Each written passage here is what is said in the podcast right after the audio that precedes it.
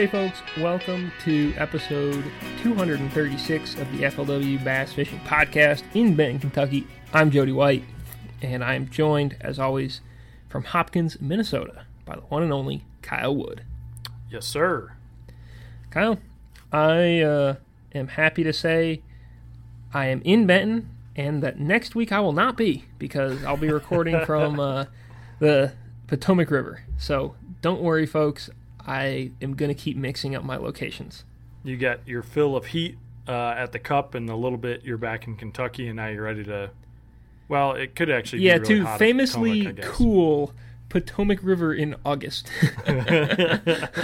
Every time when you think of someplace that's cool, you're like, Yeah. yep, you know what? The Potomac in August is where you want to be.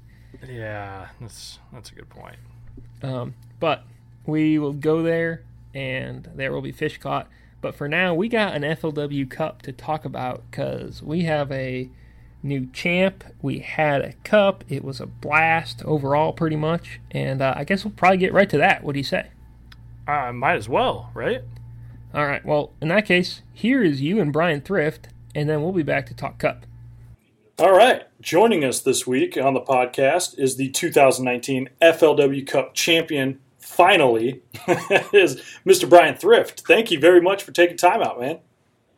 Oh yeah, I'm glad to have the opportunity to do it because that means we've done good somewhere. Well, uh, I mean, uh, like I said, congratulations. Um, it, we everyone knew it was a matter of time. That's no, uh, you know, uh, it didn't slide under the radar to anyone. Everyone kind of knew it was going to happen. It was just a matter of time of when. Um, I guess first thing, you know, we're several days removed from you winning the cup. Uh, has your phone exploded or stopped working yet from ringing so much? I was a little worried about it, but you know, it, it's surviving. It, it's been fun, you know. I've it's it's been good. I assume you can't be too far out of a reach of a cell phone charger, or like a wall outlet or an outlet in a vehicle or something, to keep that thing juiced up. Right? Yeah, that's what I told my wife yesterday. I was like, I've charged my phone three times today. well, that's definitely after after this calms down after about a week, I don't think I'm gonna answer my phone for a week and two week or two. yeah, yeah. If I was you, I would take a little time off. I think you you deserve it. Um, well, I guess uh, obviously for the folks listening, the cup was on Lake Hamilton. Um, you kind of you wound up kind of running away with it. Uh, you know, you won by over five pounds. Uh, though the tournament did kind of play out, at least in my mind, sort of how I thought it would. In that it would be tough. You know, like a key bite a day would uh, really help separate you. Like your first day um, really kind of helped lay the groundwork. Um, but if we rewind a little bit before we get too much into the tournament, uh, I did kind of want to mention that uh, I rode around with you in practice. I got to spend day two of practice with you, and um, Yeah. it, it was it was just cool to see, you know, how you kind of just tackled things. Because you told me uh, when I got in the boat with you that you you'd never been to Hamilton. You never stopped there after Ouachita last year or anything. That was just kind of your second day on the water ever on the fishery, right? Right. and uh, you just kind of i mean people make it seem maybe sometimes like a bigger deal but really watching you it did seem real fluid like you weren't too locked in on anything certain you were kind of running around here check some stuff there um, is that just kind of how it always is in a in a cup practice or even just a regular tournament practice for you Um, that's kind of how I approach every practice. Like I want to look at everything. I don't, I don't want to get out there and have any surprises. Like you, I want to have, I want to know about every single pattern that's going on. Like what, what's the viable patterns to win? sure And um, just a typical August event, um, anywhere in the South, you you've really only got three or four options as far as winning patterns. I mean, you've got shallow fish up eating bream. Mhm. You've got you know current fish like up in the river, and then you've got brush pile fish and schooling fish, and that's really the the only four ways that can probably get a win Yeah. that time of year. And I just kind of I went into the event with that mind frame, and you know that's what, kind of what I focus my whole practice on. You know, the the interesting thing to me um, is like, you know, in a in a regular tournament when I've ridden around with guys that have done well, like you know, you'll maybe you get lucky enough to be in the boat when they kind of stumble on something, but you know, like you fish shallow. You know, you were mentioning to me you didn't see a whole lot of bluegill activity. You graphed some brush, you fished some brush, and like I mean, other than you know a handful of fish, it wasn't like it blew away. How hard is it to to take days like that on the water and practice, or those I don't know whatever it was seven eight hours I rode with you? Um, like to me, it didn't seem like anything too promising, but you know, is it harder to build off of that in situations where you know like two pounders are a good one? Um, and that to me is the biggest part of it is you've got to you've got to put yourself in the mind frame of August. You don't have to catch every fish in the lake. You've just got to make five of them bite. And if you can, I knew going into Hamilton, you know, typically if you can figure out how to catch two pounders and then get lucky and catch a good one or two every day, you're ahead of the game right there. So that's why I spent so much time just fishing brush and you know just looking at really everything Hamilton had to offer because it's not like you're going to find a group of fish in August either. You're a lot of times Right. you're fishing for onesies and twosies. Like if you pull up on a brush pile and get two bites, that's you know pretty good. So it's just kind of finding enough stuff to throw at, even if you don't get bit on it in practice. It's still an area that's there's a bass somewhere. and Sure. You might hit it ten times throughout the three day event. The tenth time you fish it, catch a good one. uh, the final kind of thing I want to take from practice is, um, like I said, I rode with you on day two. On the following two days of practice, did you go look up the river, and what was your takeaway from the river? Um, I went up there a little ways the third day. I never went above the last bridge though, Oh, okay, okay. and um, So never to where it got not- like super clear and super cold. no, I never went up there, and that was that's just me because I dislike fishing rivers. Every time I try to fish a river, it That's what I was going to bring up. yeah, I, I don't like it at all, and uh, because it all, especially in a multi-day event, is there's two of the three days they're going to burn you. Like the one day they bite, yeah, you could have a miracle day, but the next two days they're going to burn you. And I just, I've always avoid rivers if there's any other viable option. Well, uh, let's let's move on to the to the tournament. On on day one, you weighed fifteen three, and um, uh, I, I wasn't I wasn't there to to watch you, but from paying attention to it on um, live and all that, I mean, it was probably eleven o'clock in the morning, and I'm like, man, like it doesn't show thrift as much. And I'm not saying uh, I was thinking you were sandbagging or nothing, but I started thinking like, wow, is this is this how this whole thing's going to play out? But it, as it turns out, you kind of got on them pretty good in the last little bit of the day, right? Yeah, I mean, I probably had a little more than I probably had ten and a half or eleven pounds, and at midday on the first day, and I I had one little area that uh, I'd actually started on it first morning. I never got a bite, and when I got in there in practice, there was a lot of shad around, and it was in the afternoon when I found it in practice. So I was thinking, I'm just I need to go back in there in the afternoon on the first day and see if maybe they're biting then. So I wheeled in there about two o'clock and pretty much culled everything I had and caught 15 pounds in about 45 minutes and left them bite. Like my last two casts was a two and a half and a three and a half, and the two and a half didn't help me. And I was like, you know, we need to leave and try to save these for the next two days. And you know, it, it got tougher the next two days, but I had the confidence in that area that if I went back there and spent enough time, I would get three or four opportunities at you know better than average fish, you know, Sure. two plus pounders. And it, it seemed like at Hamilton, you know, anything over two pounds was a was a pretty good fish. I mean, if you could average ten pounds a day, you had a very good tournament Oh and, heck uh, yeah! that's that's kind of what I did. Like the, I think the second day I did the same thing. I wheeled in there about one o'clock and culled everything I had, caught twelve and a half pounds, and then the third day I caught that limit schooling, which that gave me a lot of confidence to slow down and fish. I'm like, man, I'm going to go run brush for about four hours, Mm-hmm. Hopefully get one good one, and then go back in my little place and spend the rest of the day and hopefully catch a couple good ones and win this thing. And I, you know, I ran brush for like four hours and never got a bite, not the first bite, and that's when it, it kind of dawned on me then that, you know, some fish aren't biting that day. They're just they're not biting. So I ran back uh, to my little place in Hot Springs Creek the the third day about twelve thirty and stayed in there for three hours. Never cranked the motor. Caught my three biggest fish. That's uh, it, it's cool to see kind of how it evolved through the event. Like even you're saying, like on the final day, you know, like you had that limit real quick, and you're thinking like, here we go, like we're off to the races, and then you kind of go through that period of like, well, maybe they're just not chewing. Like, is this going to be it? But you make that adjustment to go back, grind it out.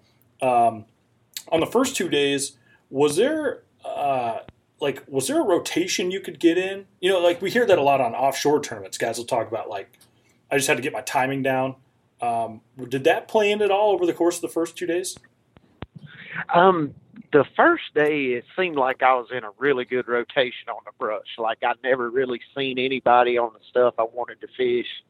And then the second, the second day, like after the first hour, I felt like I was fishing behind somebody the rest all day long. Oh, And it was- It was kind of, I don't know if it was just a, a product of the everybody's the just the pressure taking a toll on the lake, or if I truly were fishing behind people the all day. But you know, it was definitely a lot slower, and they just didn't seem as quick to bite. Okay. You know, it, it's interesting that you say, uh, you know, like on the final day, you were able to catch schoolers early and then kind of like focus on things and then upgrade late in the day. So that's really, you know, day one, day two, day three that you had upgrades. Was there kind of like a, a timing thing you could get in throughout this event to, to know you were going to get bit, or was that just kind of the way it worked out? um, that's just kind of the way it worked out. You know, uh, the the actually the my little place back in Hot Spring Creek. You know, it it saved my butt the second third day. I mean, the second day I rolled in there at uh, one o'clock with two little keepers and ended up catching twelve and a half pounds. You know, I just it was nice to have a home like that where I knew if I needed to get a bite and I went in there and spent enough time, I could get that bite. Sure. And that's it was it was kind of it was nice to have that in a cup. I don't know that I've ever fished a cup where I had, you know, two or three patterns I could run, and then I had an area where I could go and camp and and get bites if need be. Yeah, that does seem like it'd be a, a really good uh, bonus for an event uh, because you're right. Like uh, even talking to you riding around at practice, like you and I both kind of agreed that you'd need to just run, whether it was shallow or deep. Like you just have to run a lot of spots and probably new stuff every day or recycle some spots Right. that you didn't get bit on. So. Was that something you found in, in Hot Springs Creek? Was that something you found in practice, or did you dial that in during the event? Um, I kind of dialed it in during the event. Like I, I thought when I went in there and practiced, I caught uh, one or two little fish, but there were a lot of shad in the area. And I was thinking, you know, this is somewhere that maybe there's a a concentration of fish. If I get in here and fish around, maybe you could find them. But I, I never did spend a lot of time there. And the first day of the event, when I rolled back there, like as soon as I set the boat down, like a the gang of two pounders came up schooling, and I caught like a couple two, three pounders real quick, and I was like, oh man, there's way more fish back here than I once thought. Yeah. Dang. Sometimes uh, I- take a little luck when fishing, you know? I mean, like, you knew it was Oh, a yeah. good area, but gosh, to get a, you know, something like that where you set the boat down, they come up school and, like, yes, please. Yeah. Uh, what about the other question I really had was throughout the event, like, how many stops were you making a day? Because, you know, we used to hype up that, you know, Brian Thrift's this guy that runs, and I've seen you in numerous cups, uh, and even, you know, like I think of Eufaula where you're running like 80 brush piles a day or whatever. I mean, it's just stop after stop after stop. Was that how Hamilton was, or was it a little more methodical and planned out? Um, no, I still use that same approach, and then the only difference was I had that home, like I was talking earlier, where I could go and camp. But you know, for half of the day, I would spend running, you know, brush pile to brush pile or shallow stretch of bank to shallow stretch of bank, just to try to pick off any fish that had maybe set up overnight. Try to get the first shot at them. I mean, that's that's a big thing in August is get the first shot at a brush pile or first shot at a stretch of bank, and because you in brush and in the summer, you've got to use that element of surprise. I mean, once those fish know you're there, it's a lot harder to get a bite. That's why you usually get bit in the first four or five casts because you've still got that element of surprise. Right, right. Well, uh, I mean, heck, man, you you executed it flawlessly. Now, tell me, on the final day, um, you wound up weighing in uh, ten thirteen. Um, but what was it like? Just even like when you pulled back into the Bank OZK arena uh, and like we're loading your fish up. Tell me about that whole. Did you black out? Like, do you even remember going into the arena? Oh yeah, vividly. I mean, there were a lot of people came. I guess they had watched the live feed and the live leaderboard. Everybody was telling me, "Oh, I think you got it." And I I refused to believe them. Right, Like, right, I was- yeah. I was as nervous. Like I'm not going to believe them until they had me the trophy.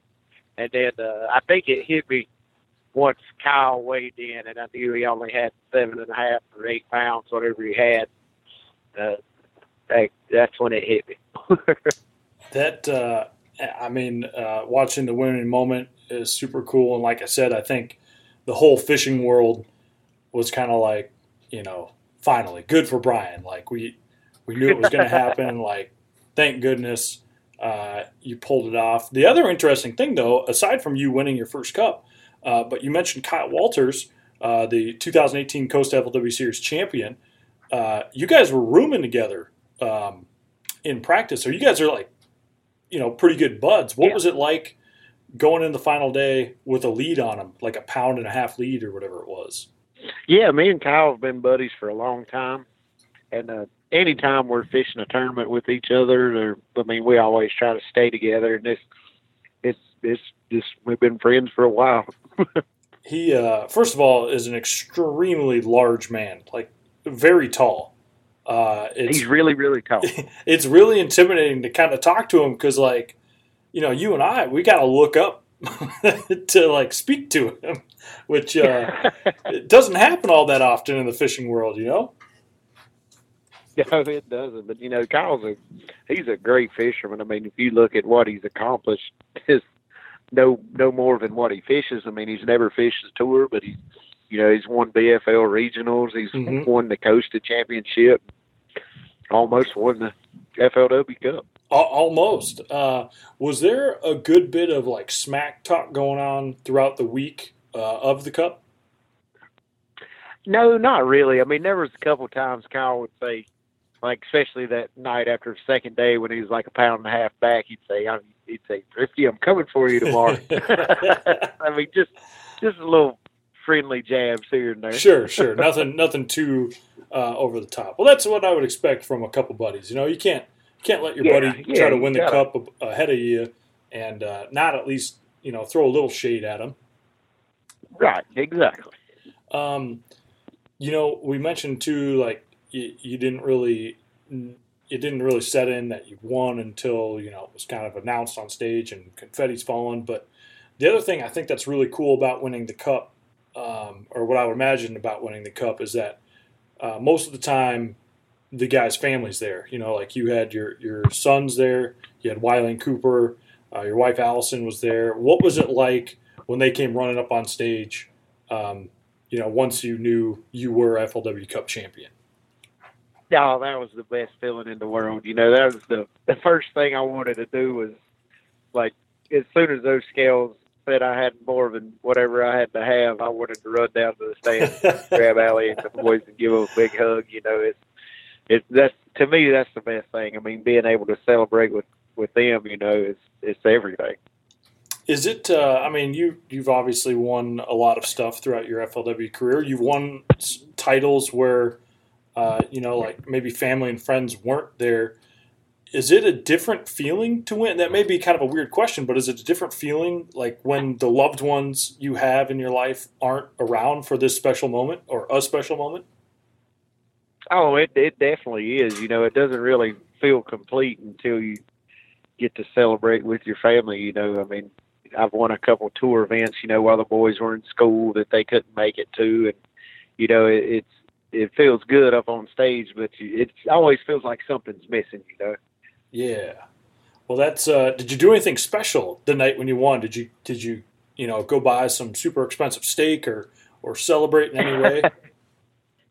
yeah, we just we we had there was like twenty of us that were wanting to go out and eat. And we couldn't find a restaurant that had anything less than an hour and a half, two hour wait. So we ended up just going and buying some T-bone steaks and grilling out and just having a good time at the house, just hanging out. Oh, cool. That's see, I feel like that's the way to do it. You know, I think uh, a lot of people, you know, maybe go going out to dinner would be cool, but I think it'd be all right being back at the house with friends and family and. Uh, yeah, that's to me. I enjoyed that more than I I would have going out to a dinner because I know they'd make me pay. I mean, fair point. I'd definitely be looking at you like, "Wow." I mean, I know how much you just won. I think you got this. yeah. Yeah as soon as ever the waitress come back to the table, yeah, put it on one check. oh man. Uh, well, I guess you know, other than uh, cup stuff, which I think we've, uh, if, if folks listening, if you want to know more about how Brian caught them or, or what he caught them on, uh, plenty of stuff on flwfishing.com to go look at. You can look at the top 10 baits article. You can read Brian's winning story. You can actually get a pretty good gauge of it because you won wire to wire. So we have a story uh, from you every night, um, which is kind of a good yep. walk through how that went down. Uh, I guess maybe just on your end, Brian, is there anything before I ask you you know a final question or two and let you get rolling. But is there anything cup wise, like looking back, um, a bait, a decision you had, anything like that that you want the people listening to know or or feel is something they would appreciate? Um, I think the the biggest thing is just having the versatility and the mind frame to be able to have 20 rods on the deck and catch fish on every single one of them because to me that's that's what summertime August junk fishing's all about. I mean, there's never really one pattern that seems to outshine another. I mean, you've got to catch one on the bank on this top water, come go somewhere else and catch one on this bait. I mean, catch one on six or seven different baits out of brush, and I think to me that was the biggest thing that helped me there was having the confidence to to throw a lot of different baits and instead of trying to be a one trick pony. Because there were several times, you know, I'd pull up to a brush pile and excuse me, I would fire that Damiki underspin over the top of it and not get a bite, run a crankbait through it, not get a bite, and pick up a Texas rig and get a bite, or you know, you just roll through five or six different baits on each brush pile, and it seems like every fish was different. They were each set up different, whether they were suspended over top of the brush or sitting around the brush or sitting on the bottom of the brush down on sure. the bottom. So you've got to you've got to be confident to cycle through a lot of different baits, and I think that's one thing that that really helped me because it seemed like at the first day of the tournament they were setting on top of the brush a little better and around the brush, so I could catch them on that Damiki underspin with the armor shad and the crankbait mm-hmm. a little better. Versus as the event progressed in the brush, it seemed like they wanted to bait down on the bottom, you know, kind of sitting still closer to the bottom at the base of the brush pile. Inter- I think it's a good point too because I think there's a lot of people, you know, whether you're like a BFL angler or you just fish like club stuff around home. There's a lot of people, and I know a lot of them around here in Minnesota that are, you know, oh that's a jig guy, that's a frog guy. You know, like people get kind of locked in on stuff, and you do it because it works, but there are times of the year where if you have that confidence to expand your uh, you know fishing library and really throw you know everything that could play in a situation like you're saying with brush it can get you a bite it may be the seventh thing you've thrown thrown at the brush pile but you finally get a bite and then in this situation you know that bite could help lead you to $300000 Exactly, and and those, especially on a small lake like that, is everybody's running a lot of the same stuff. So just casting from a different direction or throwing a little bit different bait or a little bit different retrieve, you can kind of get an extra bite or two a day just by doing that. Hmm. I can dig that, man. Well, I think uh, moving on from some cup stuff, there's just a couple of things I want to throw at you. First and foremost, uh, will you be fishing the Northern Division Costa event on the Potomac next week?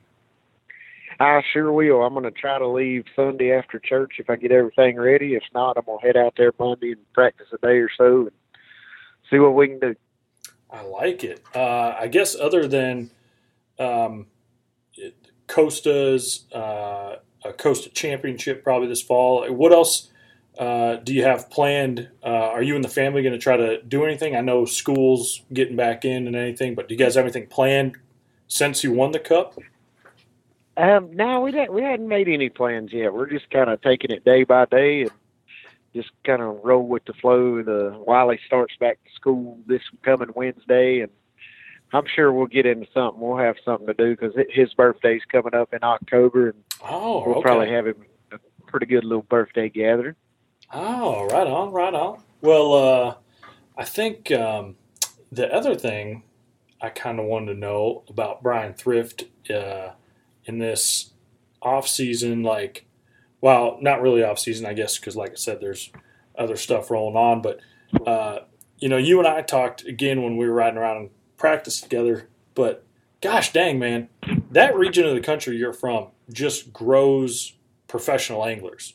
Uh, you're obviously from Shelby, North Carolina, but like, I mean, how many guys, how many pro anglers did we come up with that live in a very close proximity? I mean, it's like ten, isn't it? 10 or 12? Yeah, there, there's a lot right there around, you know, 40 or 50 miles from where I live, at, at least 10 or 12. And, you know, I, I don't know what it is. I mean, we've pretty much got everything to offer except for grass fishing. So I think that's one thing that kind of helps us out. Yeah, I can believe that. Do you guys have like your own little like uh, uh, club or anything? You guys get together and like have little powwows once a month or anything like that? Uh, no, not really. I mean, we just kind of all hang out whenever we get a chance to, but uh, that that's about it. Okay, all right. So there's no cool like little secret society of pro anglers in the Carolinas that, that or at least that you can't talk about anyway. Yeah, I mean everybody doesn't need to know everything. uh, well, uh, I know you're a busy man, Brian. Uh, so I'm going to let you get going. But before I do, uh, for the folks listening, uh, where can they follow you along on you know social media and anything else you got going on that you want the people to know about? Um, the the best way to follow along is you know on Instagram or Facebook is uh, at Brian Thrift Fishing, and then also uh, me and a fellow professional fisherman Matt Arey have got a a show we try to do every Tuesday night at 7 p.m. Eastern called Let's Talk Fish, and you can follow along that at a Let's Talk Fish um, Facebook page. But that's that's something we kind of do. We do all our tournament recaps on and stuff like that. But yeah, definitely Instagram and Facebook at Brian Thrift Fishing is the best way to keep track and see how things are going in the life of a professional fisherman. I will say that Let's Talk Fish, uh, because you guys uh, live in a target-rich environment for pro anglers, you have a lot of the guys that live around there um, you know, we'll like be in studio, I guess, with you guys. Uh, you guys do a lot of cool giveaways too. So, folks, if you're listening and you haven't uh, listened to slash watched Let's Talk Fish, uh, I highly recommend it because there's a lot of good juice that gets thrown around on there. Yeah, it's a it's a good show, and we kind of gear it like a a lot of professional anglers are doing shows now, and we didn't want to just be another show just like everyone else. So we we try to gear it to be a little more hands-on, one-on-one. You know, interacting with the fans, answering questions and things mm-hmm. like that. Is then uh, seems like it's been very well received. I mean, we try to give out as much info as we can and answer each question we can. It's just we have fun with it. Yeah, definitely, definitely. I think it's a it's a good listen. Uh, so with that, Brian, congrats once again. Um, hopefully, I'll have a well. I, mean, not that I needed an excuse to come bug you uh, in North Carolina, but I think this kind of solidifies the fact that I should come hang out for a few days at some point this fall, and uh, maybe catch Yeah. a bass, maybe hang out at the house, just see what's going on. Yeah, that sounds good to me. All right, Brian. Uh, I'm gonna let you get rolling, man. Congrats again, and thank you for taking uh, a handful of time out of your day to to chat with us. Uh, it's an honor, and uh, keep crushing life. Keep on rolling. We're gonna try. We're gonna try. Alrighty, so Kyle, uh, we just heard you and Brian Thrift break this thing down. Obviously, uh, Brian Thrift won, uh, which was pretty much phenomenal. The rest of the top 10 was super interesting, I would say. Uh, Kyle Walters finished second. He pretty much fished brush the whole time. Dakota Ebert finished third. He fished up the river, which was like really where I was interested in things. Uh, Jeremy Lawyer did Jeremy Lawyer things. Scott Martin went up the river too. Um, and we kind of had like a, a mix beyond that. Um, Austin Felix led the Northern contingent, uh, which actually did really well in this tournament. Yeah, yeah, they did. Um, but anyhow, so Kyle, you didn't get to, you weren't there. Uh, so is there anything either that you want to know or like that you got to see from afar that you want to talk about, or what's your what's your stand on this?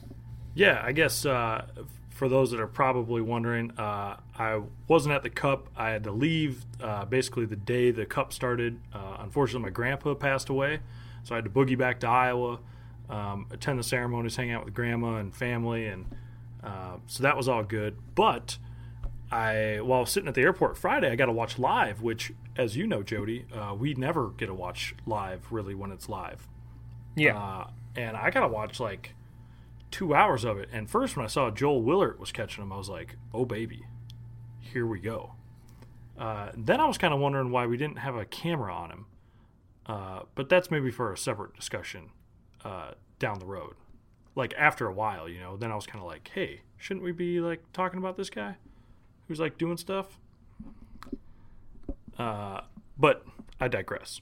Uh, it it seemed like obviously it was tough, which I, don't think really surprised any of us. It may have seemed, I guess, in my eyes, when I looking back at the weights, like especially now, maybe even tougher than I thought it would be, like uh, across the top ten anyway. Yeah, like honestly, I knew everyone was kind of like I kind of get used to guys sandbagging, right? And so I kind of thought that even though a lot of people were saying like 36 or 37 pounds will win, I was kind of figuring that actually it might be more like 40. You know, Yeah, it might be a little bit easier to catch a bag in the teens. Um, and that yeah. Turned thought out not like to be the case. place would be. I thought ten pounds a day might have like been around tenth place, and then it would be really tight, you know, from first to tenth. But uh, like Osborne was tenth, he had twenty two six, yeah. uh, so substantially tougher than than I would have expected. Yeah, well, I mean, Strelick and Willert both had. Uh, there were actually one, two, three, four, five guys who weighed 20 and change, uh, and they finished 11th through 16th, which is 10 pounds a day. Yeah, yeah, Um, but yeah, I really thought like that 12 pound bag might be a lot easier to come by, I guess. yeah, for sure. Um, but no, it was obviously super tough. Uh, actual numbers of fish weren't too bad. Um, it seemed like like if you really wanted to try, you could catch a spot. You could, you know, you, uh, most people, most everyone filled their limits, uh, or had at least an opportunity to do so. Um, it wasn't, you know, it wasn't like Ouachita last year where like actual keepers were at a premium. But a lot of times when guys caught keepers, they were really small. Yeah, Um, yeah, Of course, Brian Thrift was catching like actually quite a few keepers each day, which is a thing that really nobody replicated with any consistency.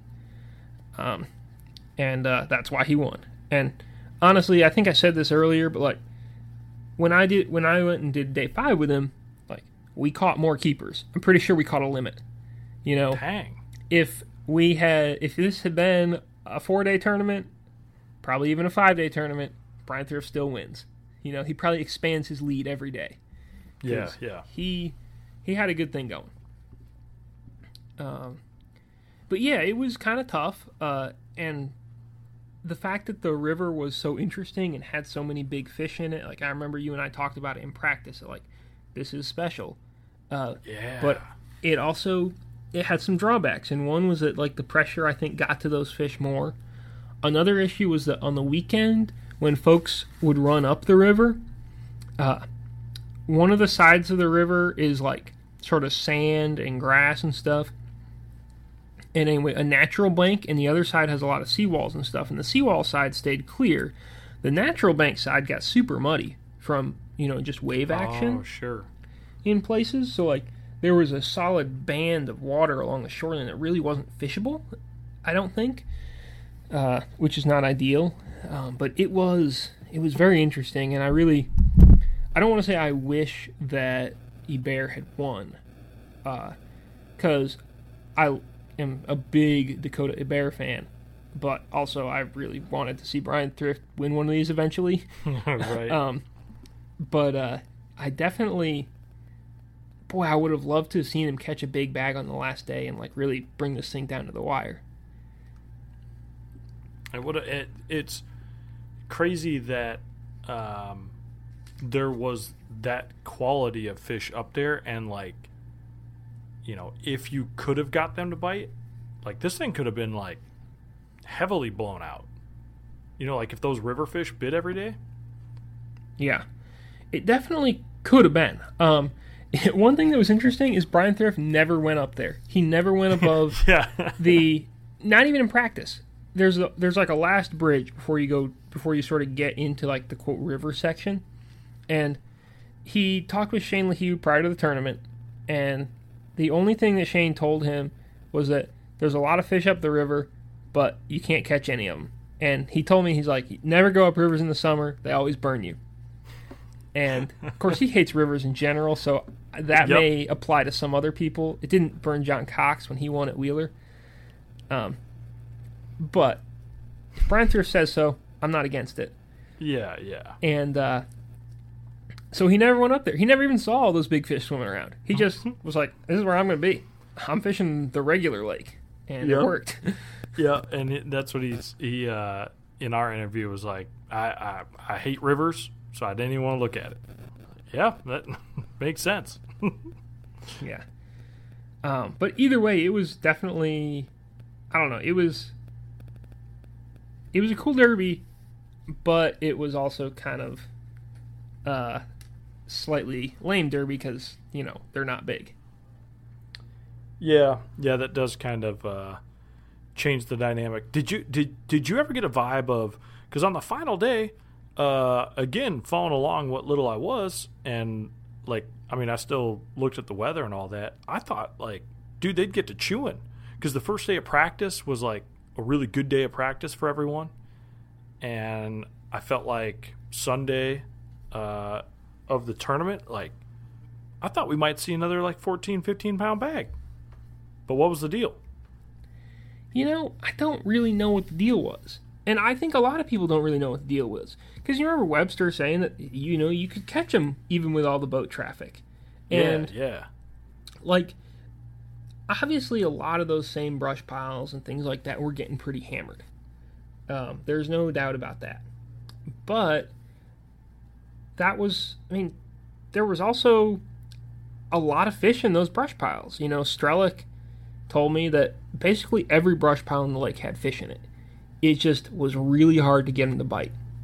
Um, and so what Thrift had was kind of unique in that he had fish that were actually moderately willing to bite.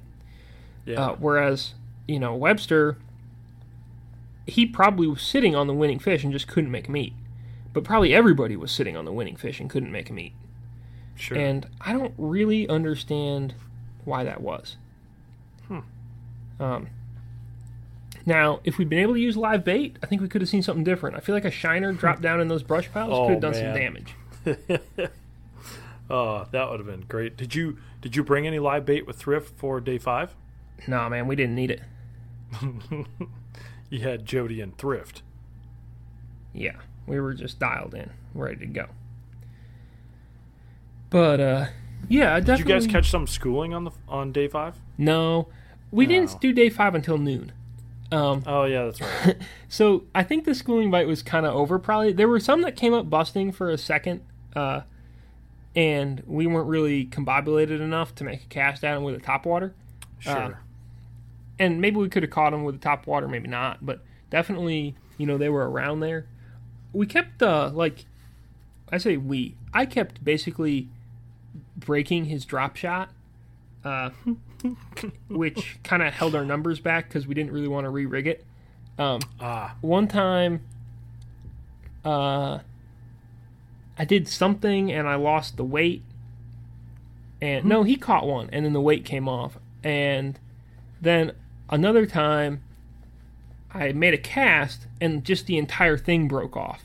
oh good. Um so if anyone wants a drop shot, I got a rough zone of where there's one sitting.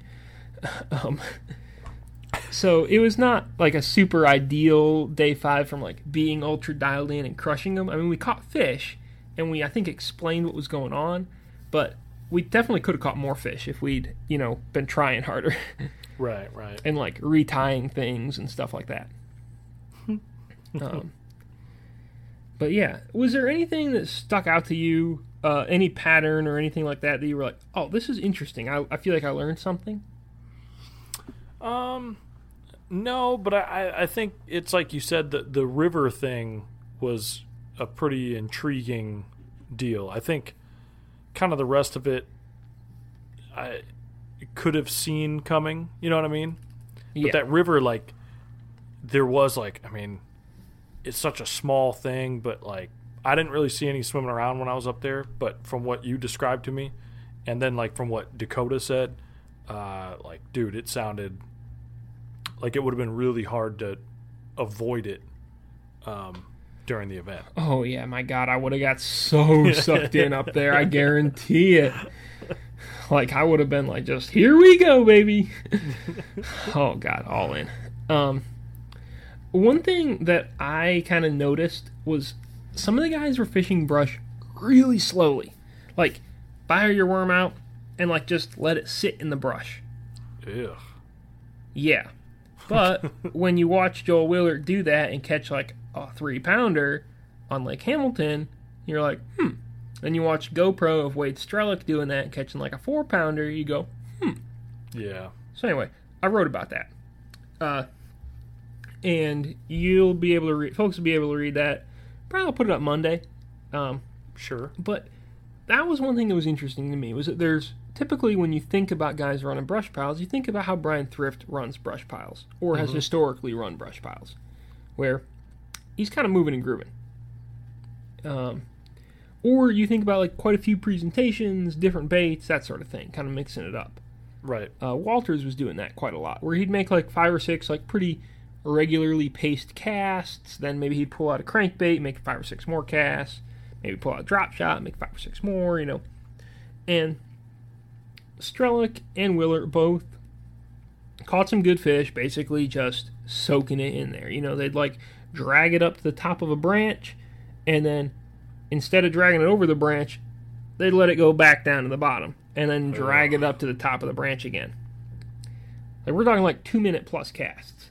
Um, like when you're fishing a Keitech in 30 feet of water in the wintertime kind of stuff. Yeah, that is woof.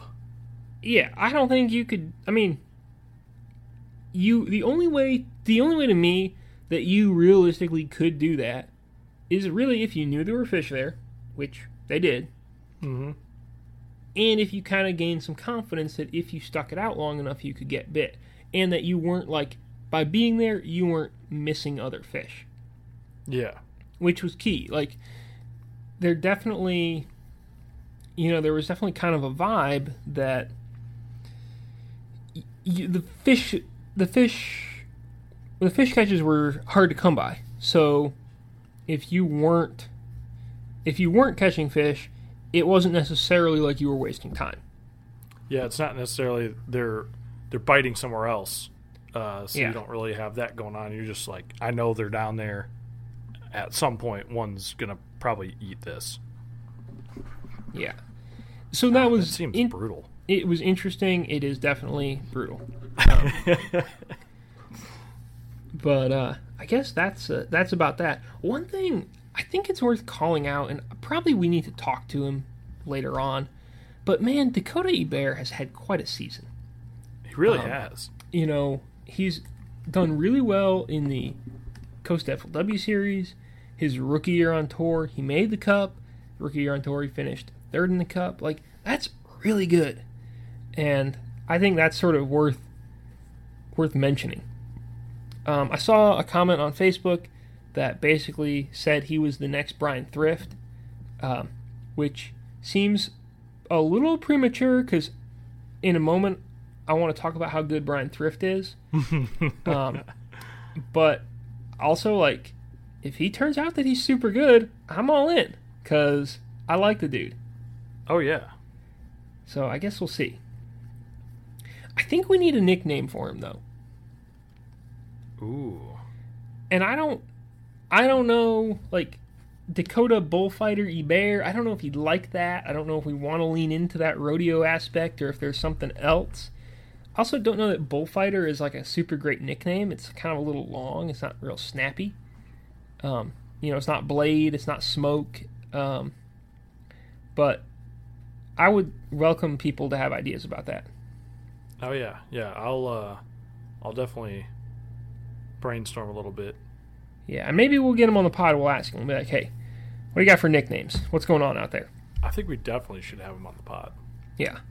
Because here's the thing we had him on after uh, Table Rock, and, you know, we had basically like a 40 minute conversation. So I think we can probably get at least an hour on the cup, Oh yeah. uh, I would say. Um, when you talked with uh, Brian, did you kind of like go over how good he is? Um, a little bit. We we kind of just uh, banter. We we talked about his wins more in the sense of like uh, how he's won before, like with his family there and not with his family there, and that's more kind of what I want to know. But the thing the thing with Thrift is like, I don't think Brian understands how good he is. He might not. He legit may not. Uh, but yeah, the dude is really good. So he's finished no worse than third in the last three tournaments he's fished. Um, that third place finish coming on Lake Champlain. uh, then he won on Champlain and then won on Lake Hamilton. Uh, next week in the Costa Challenge, I will have the opportunity to choose Brian Thrift number one overall on a river uh, with tides, which he notably hates, and I'm probably gonna do it. Yeah, yeah. I mean, here's the thing: like, if you didn't, I feel like I probably would pick him then. Yeah, now Like, it so- does mean passing up Bryan Schmitt, so I'm gonna have to do some soul searching. Um, but basically, every tournament they fished against each other in recent memory, in recent days, uh, Thrift has beat him. So like, maybe I just roll with it. Um, but anyway, so we got that. Like, if you, the, the astounding thing is his AOI consistency. Uh, the last three years on tour. First of all, this was his worst year since 2016. Uh, he finished first and second in AOI in 2017 and 2018, and sixth in AOI this year. Poor thing. Um, 19th in 2016. That was a real disaster. Um, you know, 2015 was like. I get. I'm trying to look and see like what his best year on tour was, and 2017 was up there. Uh, it honestly was probably 2017. Yeah, because four top tens. Uh, I mean Yeah, that's pretty stout. that, and 17 was nestled between some years. Like he didn't win a tour event that year, uh, which it seems like he wins one almost every year. But that's because like he won back to back in 10 and 11, then back to back in 14, 15, and then he won one in 18. So And then he's won. And then see, I think 2017 though he might have won at Costa.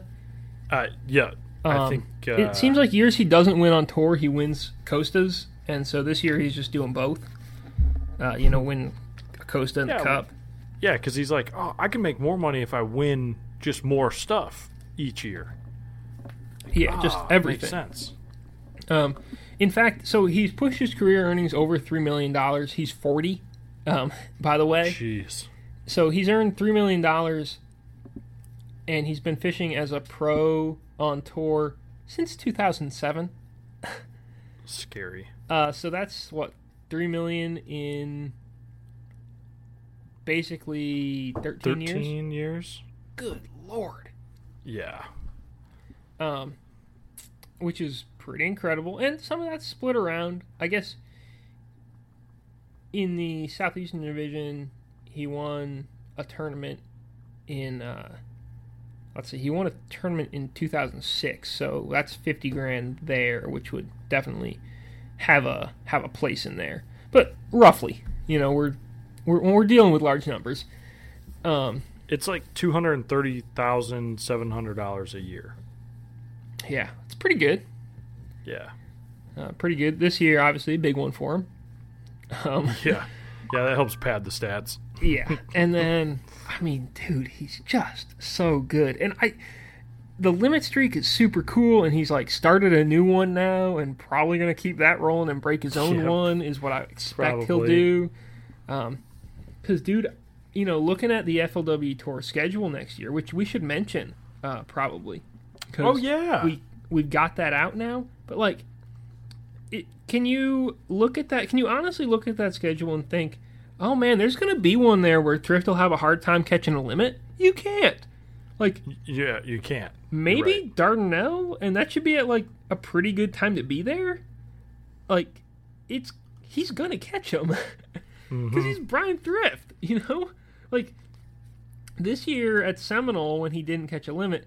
It not that we we all thought he was going to win that derby, but you could also envision it happening because the fishing was pretty tough and like super hit or miss, and that's a lake where big fish are key. Yep. Um, so like, man, it's uh, it's pretty dang impressive stuff, and it's cool to be able to watch, you know, history, watch what watch a guy who I think is probably the best fisherman alive right now. Like, I know that, you know, I know there are a lot of arguments for who has the best career, um, or well, there's really not any arguments for best career. It's Kevin Van Dam. Uh, and you can, depending on sort of what you, what angle you want to argue from, or like what specific goal you want to argue from, you can argue for different things. And I mean, Thrift didn't win AOI this year. Uh, David Dudley did, but man, like, he's so good, and he's so good at so many things, and like, I'm just so happy I get to watch him. Yeah, yeah, it's uh gosh, it's impressive. It, it's impressive to me too like when you look at the fisheries he's won on because it's kind of a little bit of this, a little bit of that. Um I mean, you could draw a lot of similarities to, you know, lakes that he fishes back home or um although I guess, you know, other than the ones with grass, but it, yeah. you you get like a take like a Randy Haynes, right? And you look at his wins They're or- on the Tennessee Lambert. River. Yeah, and, and outside of that, you never really see him compete. Whereas like Thrift, and we still joke about like him not liking rivers. I feel like he is still pretty good on a river, uh, and maybe even getting better, which could also be the scary thing. You know, I was thinking that the other day. I don't think that. I don't know that we've seen the best of Brian Thrift yet, which is a little frightening. Like, a lot of times, 40 to 50 is like an angler's peak. And if Brian Thrift hasn't actually peaked, honestly, that's terrifying. yeah, right. because like let's say let's say he's just as good as he's been the last 3 years then for the next 6 years like that would be another let's see it'd be like another probably 3 plus wins on tour like another 2 Costa wins maybe probably at least one or two more Angler of the Year titles, Yep. and you know another like I don't know million or two million dollars or something Yeah. like that in earnings. I mean, that would be off the wall. Um, and yeah, he could be getting better because look at look at him on Champlain, right? Like he admits he got better at Champlain. Um, Yep. you know, last year at uh, St. Clair, like nobody was like, "Oh yeah, Brian Thrift, hundred percent going to be competing for the win, going to just look at home fishing up north." Well, he did. Yeah. You know what I mean? Like we make uh we we talk about Scott Martin a lot as like one of the best northern anglers on tour despite him being from down south and of late Brian Thrift has been beating Scott Martin up north. Uh, and that's an achievement like for sure.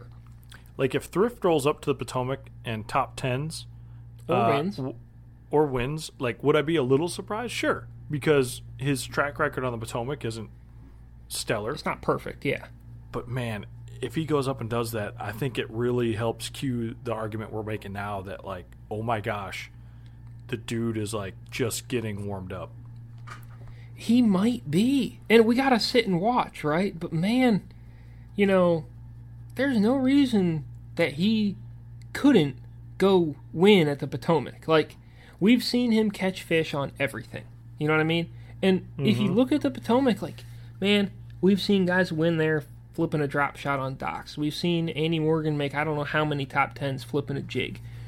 I mean, how many times has how many how many dollars has Brian Thrift won on a chatterbait? Tons of it. Yeah. That's a really good way to catch him on the Potomac. He can throw. I mean, there's nothing he, he no- there's nothing he can he can't do. Is what we keep mm-hmm. is what it keeps boiling down to. Like, I guess I haven't seen him win a tournament with a drop shot in 25 feet of water, but like, don't count him out next year at the Detroit River right, right. because it might happen. So Very easily could. you know, man, he's just uh he's just special to watch. And it's cool. No doubt. No doubt. Um you want to talk about the tour schedule now that we've mentioned that? Uh, yeah. Or yeah, we have probably any other, actually should mention that. that. you want here? No, no, I think uh I think that's that's cool. Schedule would be real solid. All right, so uh, we have kind of a mix next year. We've got some old favorites, some new favorites, and some just totally new places. Uh, we start off um, January 23rd at Sam Rayburn. Um, then February 20th at the Harris Chain. That's in Florida.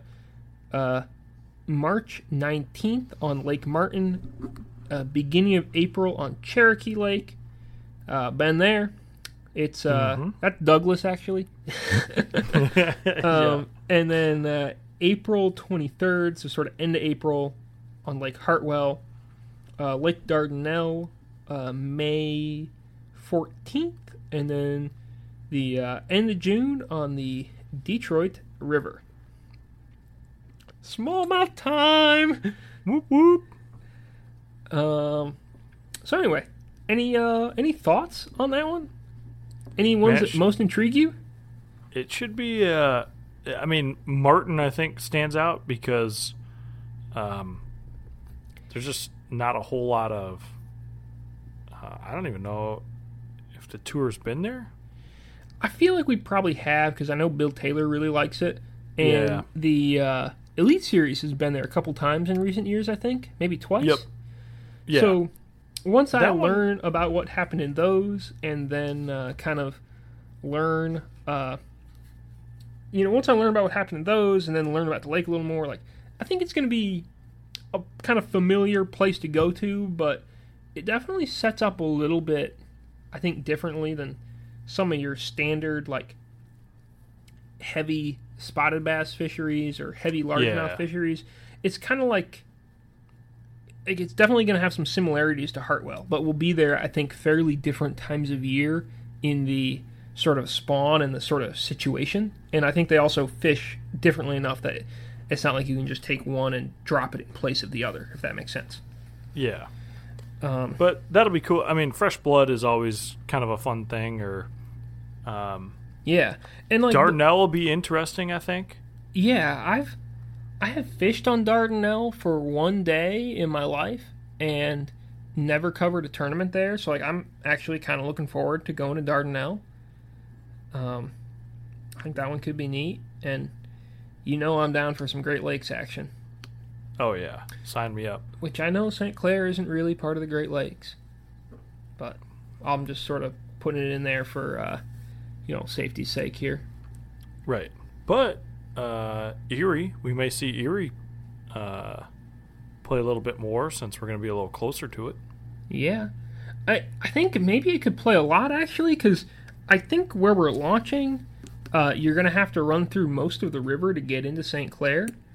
Um, that can get a little rough, and that can be a little dicey. So I got to imagine that uh, a certain Pennsylvania angler named Matt Becker is licking his chops.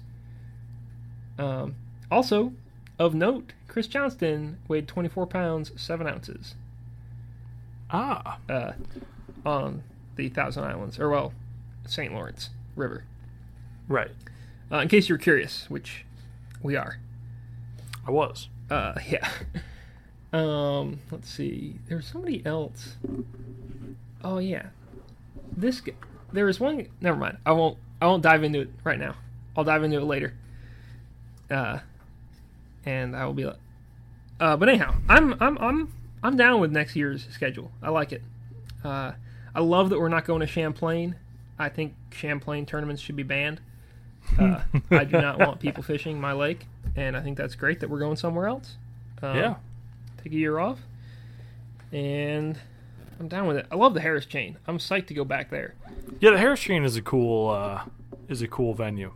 Um, one thing that's going to be interesting is so the first, I guess, two years ago at the Harris Chain, the actual Harris was like the deal. Um, because there was so much hydrilla in there and it was doing so awesome. Last this year in the Bass Open, uh, Eustis was the deal, which uh, was fondly recall- referred to as Lake Useless uh, just three years ago. Ooh. Oh yeah, party time.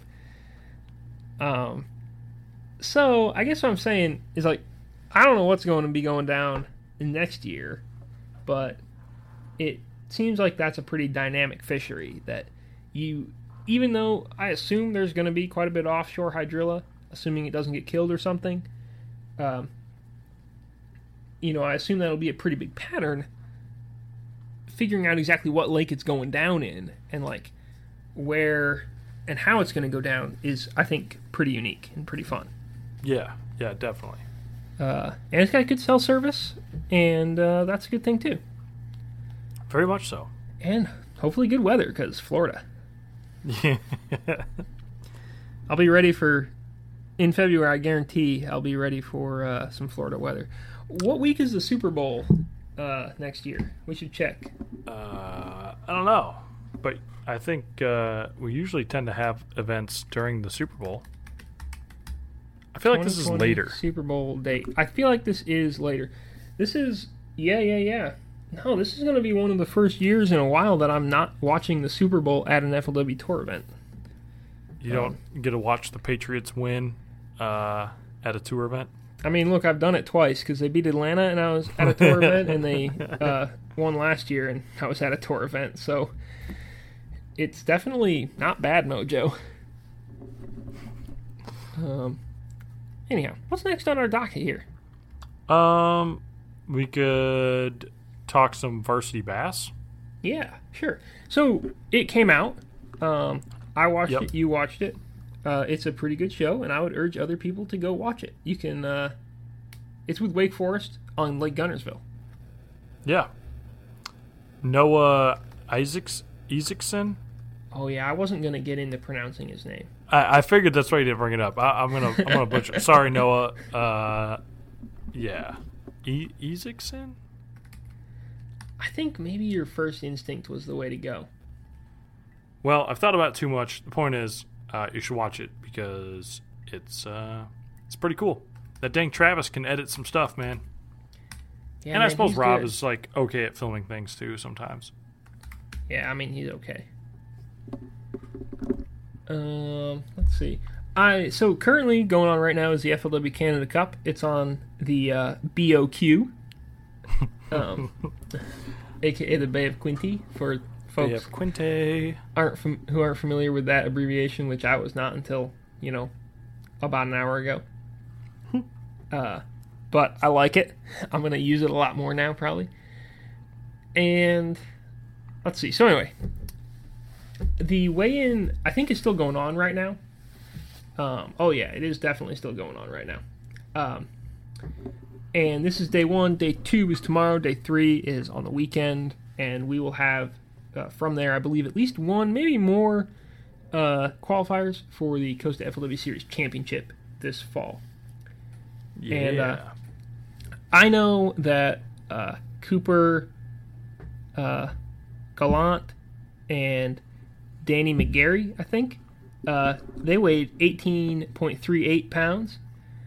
And then uh, also Cal Clemson and someone, I'm not sure, definitely Cal though, uh, had like 22.48, which is like a mega bag on the Bay of Quinte. Because Yeah, they're not that's- allowed to run to the lake. And he had two big smallmouth in their bag. yeah, that's that's a that's a good sack. Yeah, that's doing some things. Um, Could you imagine if they could run to the lake though? oh, dude, they'd catch huge bags. Like, Be stupid dude, insane. Cal Clemson would have caught like 25 pounds. But Oh, here's the thing about running to the lake smallmouth released in the Bay of Quinte cannot get back to the lake. Because the lake, the bay is essentially Z shaped, they get confused and they don't know how to swim back out. So, Canada does, doesn't let events that launch in the Bay of Quinte actually Right. run to the lake. It's a conservation thing. Hmm. It's uh, although they're like kind of on the leading edge of smallmouth research. Which I don't. Did we mention that Bay of Quinte is on Lake Ontario? Should we? If anyone's curious, We did. We did now. Yeah. Okay. yeah. I'm sure there's probably someone thinking like, "Do what now? Bay of what?" Yeah, Yeah. it's It's on Lake Ontario, uh, but it's like kind of a, it's like largemouthy, and also it's got some smallmouths in it. It's got some grass, a little current flow. Um, not as much current as like Thousand Islands or something like that, yeah. but it's definitely got some movement to it. Look, the point is, with the Elite Series on the St. Lawrence River, they can't fish the lake. The FLW Cup guys can't fish the lake. If you're over there, you should go fish the lake. Yeah, That'd be the deal. I mean, go God, what are you like, doing this weekend? let's. Uh, we're going to the Lake Ontario. That's There we go. I was man, I was thinking about driving up to St. Clair this weekend. I was thinking I might take tomorrow off and just drive up and fish for like a day and a half, and then just get back really late Sunday night, and then drive to the Potomac on Tuesday. I think I might. That might be like a little bit of a stretch for my capabilities and want to, but boy, I got excited to think about smallmouths. I, I don't blame you. But uh, anyway, that's uh, that's my uh, current current thoughts. I would say. Word. And I guess with that, uh, FLW Canada Cup recap, day one weigh-in recap uh, before weigh-in is over. Um, I guess that'll about do it. Would you say? Yeah, I think. Uh, I think so. I think it was a good run this week.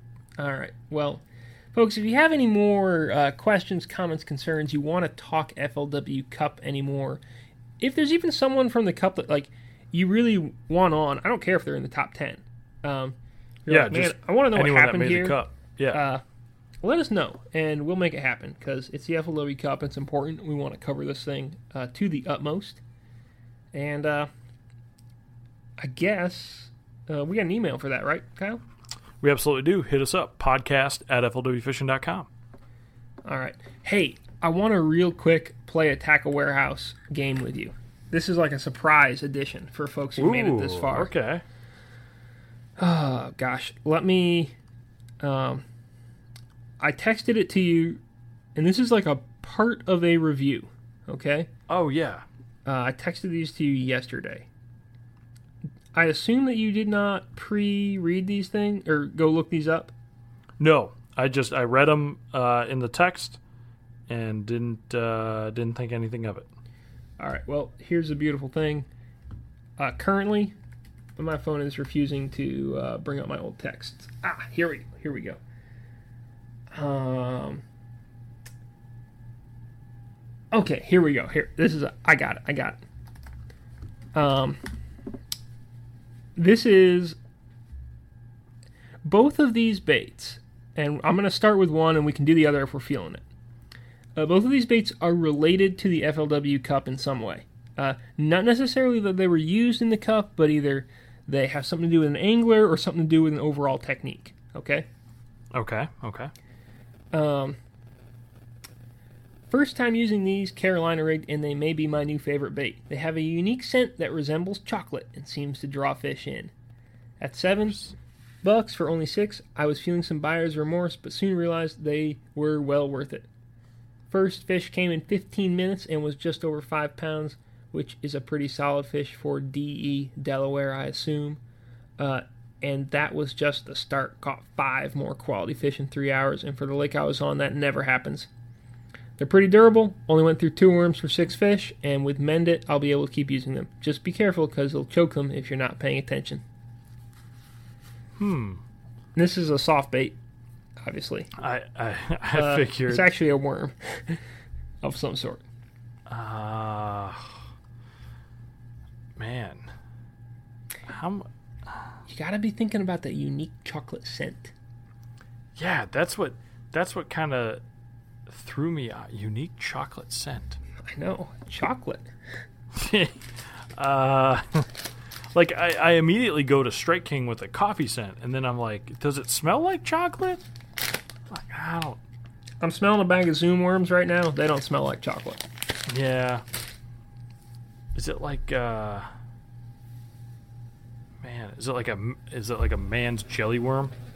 No, that'd be jelly. It'd be like a raspberry scent or something. Could like be that. could be chocolate flavored jelly. Could be. Could Uh, be. Is it a Roboworm of some sort? no, it is not. Man, the, I'm see. I'm getting too stuck on the chocolate. Is what's The chocolate is a great way to throw you off. I yeah. gotta, it- I'm gonna it- admit. it's such an odd like. So does this guy really think it smells like chocolate? Does it actually smell like chocolate? Um, man, uh, oh, is it that Mister Twister thing that Clint won on? No, it is not. Oh, that was me trying to tie in cup related things. This year's cup, and really, honestly, the relation to the cup it has is that it's a worm Right, and you could throw it. in a brush pile, Yeah. hypothetically. Oh gosh, how much were they? Uh, well, let's see. The dude in the review says they're seven bucks, when on the website they're six ninety nine. Hmm. I was gonna try thinking like weird. Uh, it's not some Googan thing, is it? Oh God, no, Okay. No, no, Okay. Good. no. No, this is a this is a bait that might actually catch fish. Man, I. Nobody come after me. I didn't mean it. I believe whatever Matt Settle Becker tells me. down. Settle down. Uh, is it a MaxScent thing? Kyle, you are on the right track. Oh, They have a couple worms. I don't have. Now I Oh, gotta get over my taco. that reminds me, I got to get some more generals. Are they? Uh, let's see. Is it the kingtail worm? It is the kingtail worm. Kyle, Oh. Um, oh. I yeah. just start thinking about like what baits have weird like scents to them. I'm like, you know, I don't ever really think I've smelled MaxScent, but maybe it smells like chocolate. Dude, I should go out to the truck right now and smell some and come back and let you know. I don't think it smells like chocolate though. Like I've smelled them a lot and I do not get a chocolate vibe. Yeah, I mean, I fished with them a lot. I, I, I never.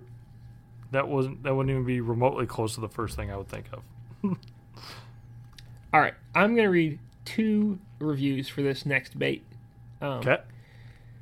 Hands down, best topwater lure available. Ten times better than a Vixen and Paycheck Repo baits by far. Whoa. Paint jobs hold up better, they're louder, and they're only 12 bucks. Best kept secret. Okay. The next review good walking lure that makes a lot of noise and throws a lot of water. I found that adding a split ring kills the action and makes it harder to walk. so what not to do from Cameron in Newport News, Virginia. Cameron, I Yeah, appreciate okay. Don't do that. Duly noted. Uh, I mean, This is a top water that walks, but it's harder to walk if you put a split ring on it. I'm gonna just because we're thinking cup and stuff. I'm gonna go Damiki Rambler. Boom. Really? Yeah, No way. I told you I'd do the cup. And you know what has Okay. more to do with the cup than Damiki, which is Brian Thrift, basically. Yeah. So okay, I can throw it. It's better than a Vixen, uh, or uh, the paycheck uh, repo doohickey. Let me read Uh, another review from it too. But if I put a split ring on it, it's just it it all goes to hell. Yeah. Uh, another review is I bought this on a recommendation from a friend who also happens to be a pro staff for Damiki. His words were, "Check out the Rambler. It's pretty sweet." Now, I'm not saying it's not a good lure. It's just that, in my opinion, it walks very lazy. Uh, I've definitely gotten attention while throwing it, but I've never hooked a fish on it. When I first, so anyway, it's kind of a long. Uh, Ooh, if I were to describe the difference between this and a spook, it would be that the walk of the Rambler resembles that of a person walking a tightrope, a tightrope, whereas the walk of a spook resembles that of a man who had just been on a horse for about five hours. Huh? Yeah. what? Anyway, I don't really, I don't really have a point of reference for either of those things, to be honest. Uh, but oh gosh, I love the review, and those those were some pretty juice reviews. I like that. yeah, that's why I wanted to bring them up because they were such good. Yeah. reviews. Thank you. Thank you. Also, side note, I would say look forward to a new crankbait from Damiki in the coming months ish. Uh, Ah. That could be pretty good. Um, you heard it here first ish. Breaking news ish. Yeah. um, I don't have a I don't know what the name is or anything, but it's like a square bill, and Brian Thrift likes them, so that's good enough for me. Yep. Uh, but he had like three of them, and two of them didn't run right at all, and one of them ran great. It was like beautiful, and so anyway, there's definitely some kind of some tweaks to be made. Aha. But there you go. I tell you what though, when I watched Brian Thrift bust out a pair of pliers and start tuning a crankbait, I was like, oh my god, I can't believe I'm seeing this. Oh, that's was- super cool. It was like, oh dude, this is amazing. Mm-hmm, Oh man, I've started to fangirl even more about Brian Thrift the more time I spend around him and the more time I watch him fish. It's bad. right? It's like going the opposite direction of what it should. I should be just more Yeah. and more chill. And now I'm like, ooh, what are you doing, Brian? Yeah, yeah, yeah. Oh man, he's so good. Um, but anyhow, we told we said we got an email.